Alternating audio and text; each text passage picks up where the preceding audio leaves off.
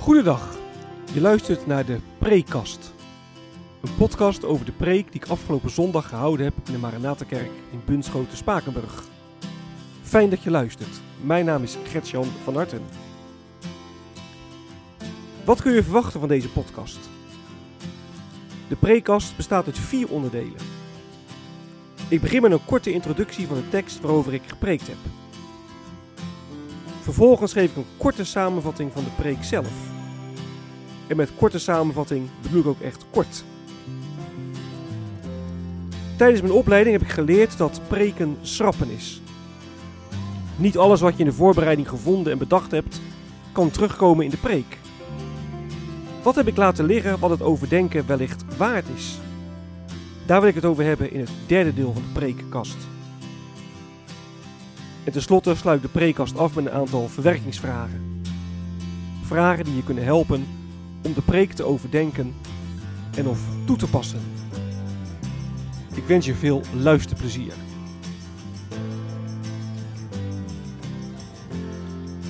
De tekst.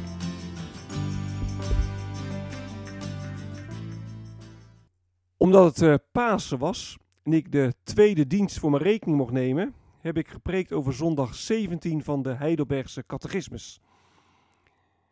En in zondag 17 wordt de vraag gesteld: wat is voor ons de waarde van de opstanding van Christus? En met andere woorden, Jezus is eh, opgestaan uit de dood, maar wat, wat hebben wij daar nu aan? Wat levert het ons, even heel plat gezegd, nu eigenlijk op? En zet de catechismus nou drie dingen. Allereerst heeft Jezus met zijn opstanding de dood overwonnen. En het tweede is dat wij door de kracht van, van Jezus nu al opgewekt worden tot een nieuw leven. En ten derde is de opstanding van Christus, al dus de catechismus, voor ons een onderpand, een garantie, dat ook wij zullen opstaan in heerlijkheid. De preek.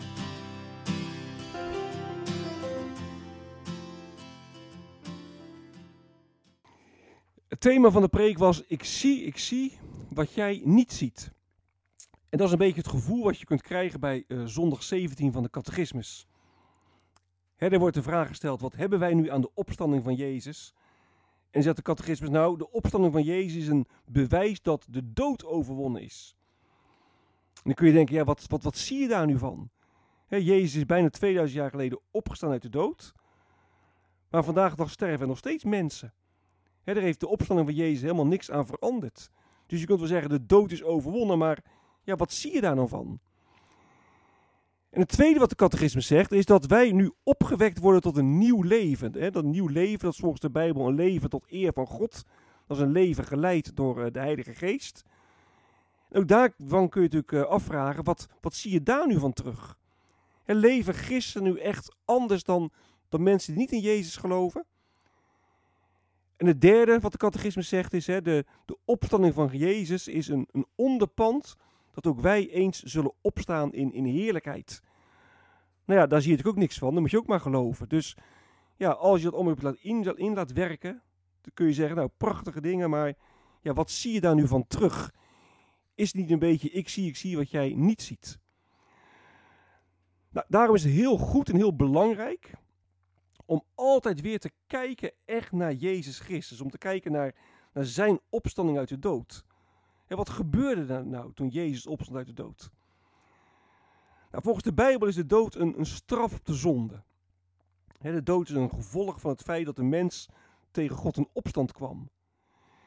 En toen Jezus opstond uit de dood en hij het graf achter zich liet, toen liet hij daarmee zien dat de dood als straf op de zonde ja, door hem overwonnen is. De dood is, is verslagen door Jezus. En dat betekent dat de dood als straf op de zonde op ons geen, ja, geen vat meer heeft. En dat betekent dat onze schuld weggenomen is. We zijn kinderen van God. Dus wat heb je aan de opstanding? Nou, de opstanding laat zien, laat er geen misstand over bestaan, dat je eigendom bent van Jezus Christus.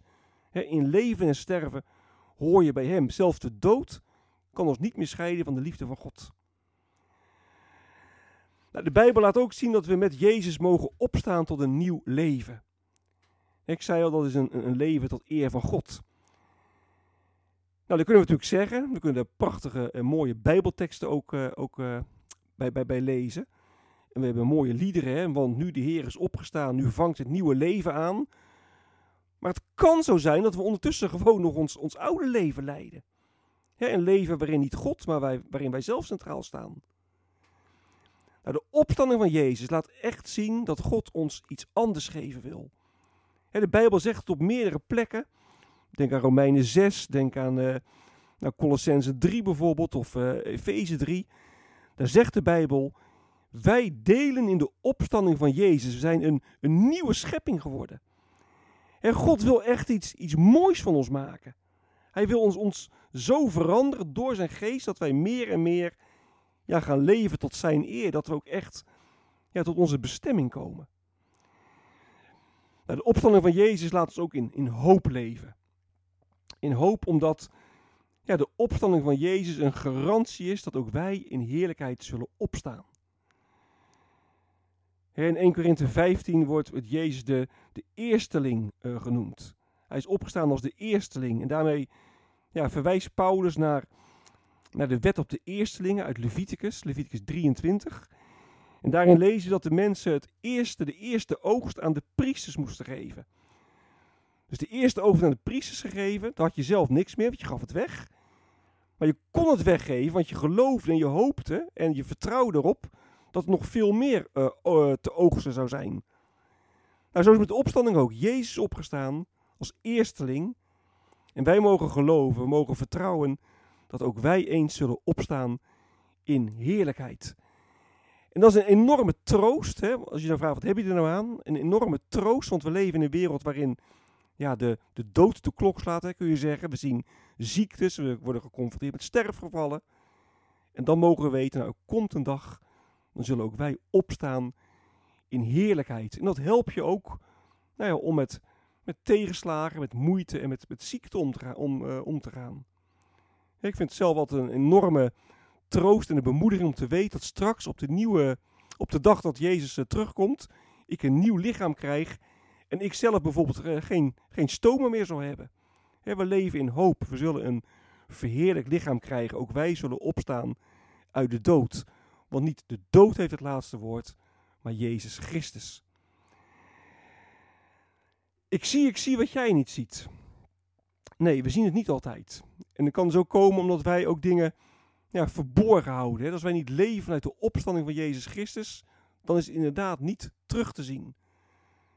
Maar Jezus wil het ons wel echt geven. Dus we moeten ook echt afvragen, hoe komt het dan hè, dat het niet terug te zien is? Hang ik nog te veel aan mijn oude leven?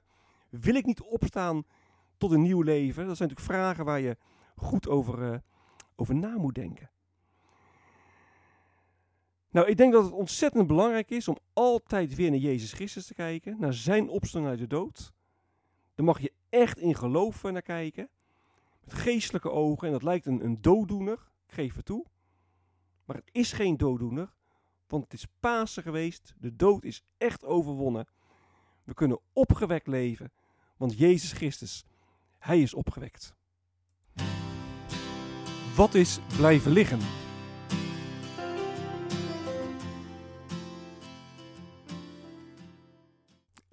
Ik wil uh, dit keer twee punten noemen.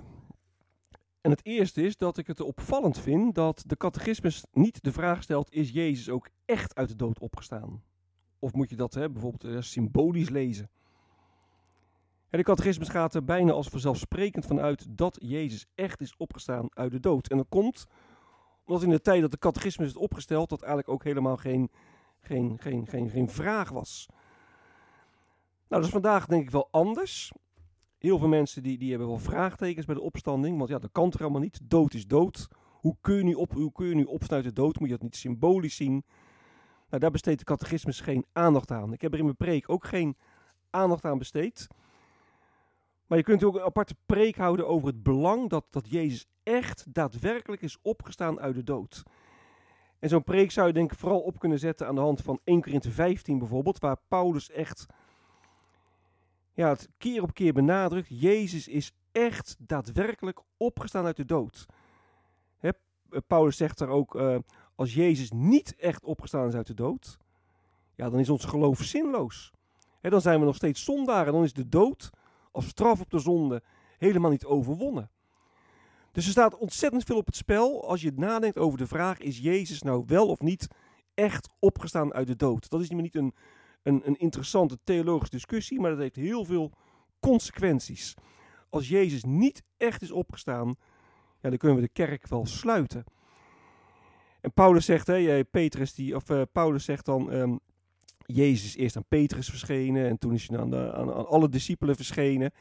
Hij is op een gegeven moment ook zelfs aan, aan meer dan 500 mensen tegelijk verschenen, van wie het merendeel nog in leven is. Hè, met andere woorden, je kunt het navragen.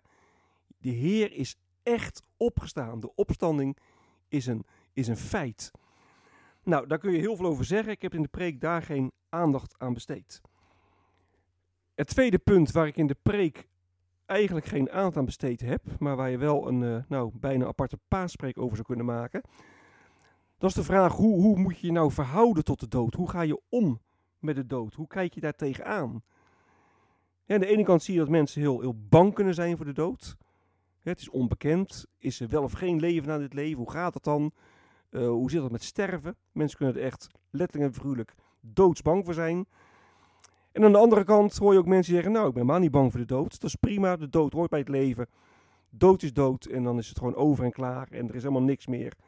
Dus uh, ik moet zoveel mogelijk uit mijn leven hier en nu uh, zien te halen. Want op een dag is het voorbij.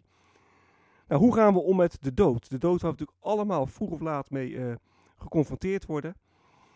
Daar zou je ook een aparte preek over kunnen maken. Hoe gaan we in onze maatschappij om met de dood? Hoe gaan wij christenen daarmee om? En wat heeft het uh, evangelie van Pasen uh, daarmee te maken en daarover te zeggen? Verwerkingsvragen.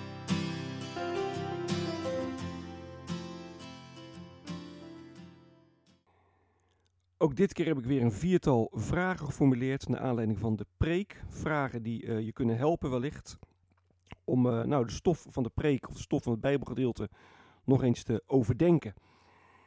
Nou, die vragen die, die kun je lezen op het preekblad. Mijn preekblad kun je downloaden op mijn site. Dan moet je even op Google intikken, preekblad Gertjan van Harten. Dan kom je op mijn site en dan kun je nou, het desbetreffende preekblad aanklikken. De eerste vraag die ik dit keer heb opgeschreven is, in hoeverre kun je nou in je eigen leven terugzien dat je dankzij de opstanding van Jezus een nieuw leven leidt? De catechisme zegt, wij zijn uh, nu al met Christus opgestaan tot een nieuw leven zijn een aantal uh, prachtige bijbelteksten die ook laten zien dat we met Christus opgewekt uit de dood om een nieuw leven te leiden. En de vraag is dan, ja, wat kun je dan van terugzien in, in jouw leven? Kun je daar sporen van aanwijzen? De catechismus zegt uh, dat, wij, uh, dat de opstanding van Christus een onderpand is voor onze opstanding. En daar gaat de volgende vraag over. Durf je met zekerheid te zeggen dat ook jij op een dag zult opstaan uit de dood? durf je met zekerheid te zeggen dat ook jij op een dag zult opstaan uit de dood? De derde vraag ehm, is wat meer algemeen. Algemeen in die zin dat uh, het gaat over de opstanding, de opstanding van Jezus. Maar geloof jij ook daadwerkelijk dat Jezus is opgestaan uit de dood? Ik heb in de preek gezegd dat ons geloof staat of valt met de opstanding van Jezus Christus. Ook verwezen naar uh, eh, 1 Korinthe 15.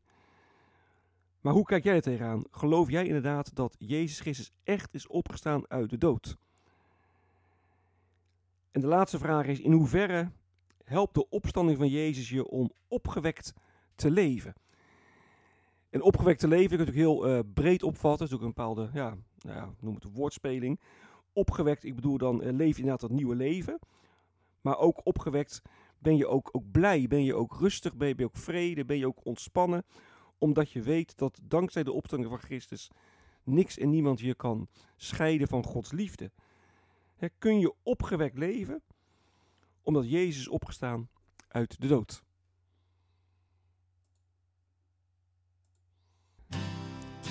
Dit is het einde van de prekast.